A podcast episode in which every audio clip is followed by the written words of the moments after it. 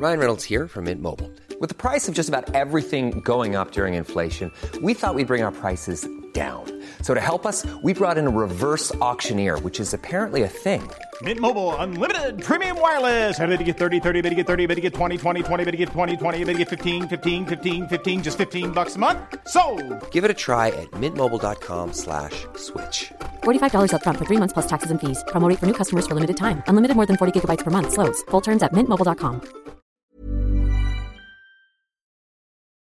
I would like to acknowledge the traditional owners of the land on which this podcast was created, the Wurundjeri people of the Kulin Nation.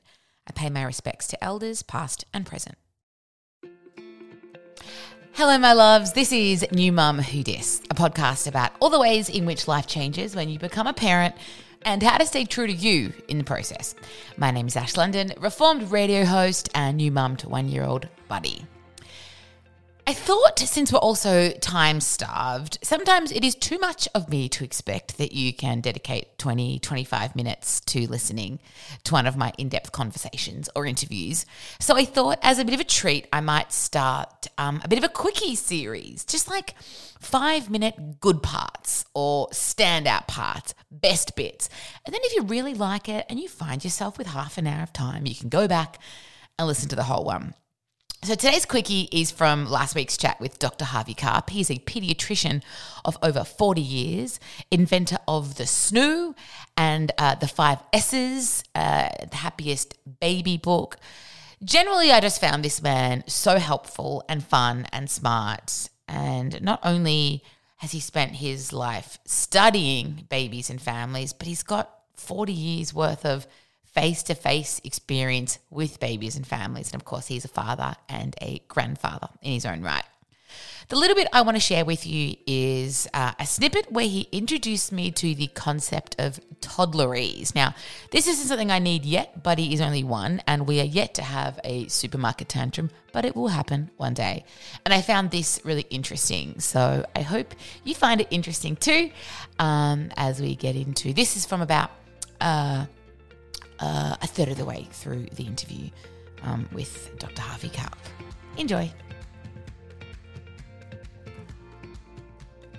The best preschool teachers, the best pediatricians know tricks that you will you probably have never learned because you just haven't been in those experiences.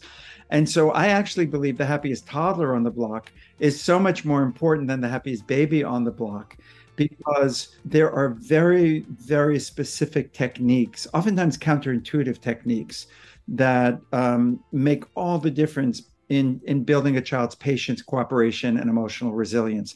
I'll give you one example. I was about to ask me, I said, come on, you got to give me a sneak peek here. So you asked about what's the change over the last 50 years. 50, 60 years ago, it was perfectly fine for you to spank your children. In fact, many people said you were not a good parent if you didn't do that. You had to teach, you know, spare the rod and spoil the child, and you know, teach them to whatever. Then we we said, no, no, no, that's wrong. That's child, that's abusive experience. But it was okay to scream things at your kids or belittle them, or don't be stupid, or don't be a baby, and all that kind of stuff. Pretty much that's gone by the wayside. And now parents are taught to use active listening or respectful listening or things like that, where you narrate back their feelings. Sweetheart, I know you want a biscuit, but we have to wait. We're going to be eating dinner. It turns out that's actually not exactly what you do. And when you speak like that, it's actually in a very subtle way undermining your child and and and kind of reducing their ability to emotionally grow. And what I mean by that is this when you have strong feelings and you express them, why are you expressing them? You're expressing them because you want the people around you who you have a relationship with to understand how you feel, to acknowledge that. And magically, that helps you recover. If you don't express your emotions, I'm not angry. Oh, I think you are. You know, you don't even know it. If you don't express your emotions, they never go away literally you have emotions inside of you or may have that are there from when you were a little child and you never had a chance to express them and um, so so what does that mean it means that to to be able to be emotionally healthy, you have to express your feelings in an environment that is receptive and respectful. How can you be receptive and respectful of Buddy's feelings so he grows up feeling self worth and entitled to have feelings?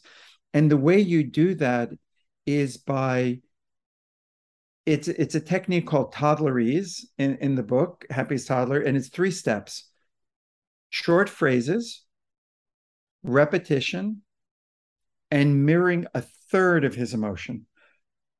So when he's very upset, rather than saying, sweetheart, sweetheart, honey, honey, calm down. I know you're upset. I know you want that, but we have to wait. Remember, we, there's such a difference between his level of feeling and emotion in your words that it's like if you were upset and I say to you, that's very upsetting, Ash. Oh, I want to punch you in the face. And, right, wouldn't you?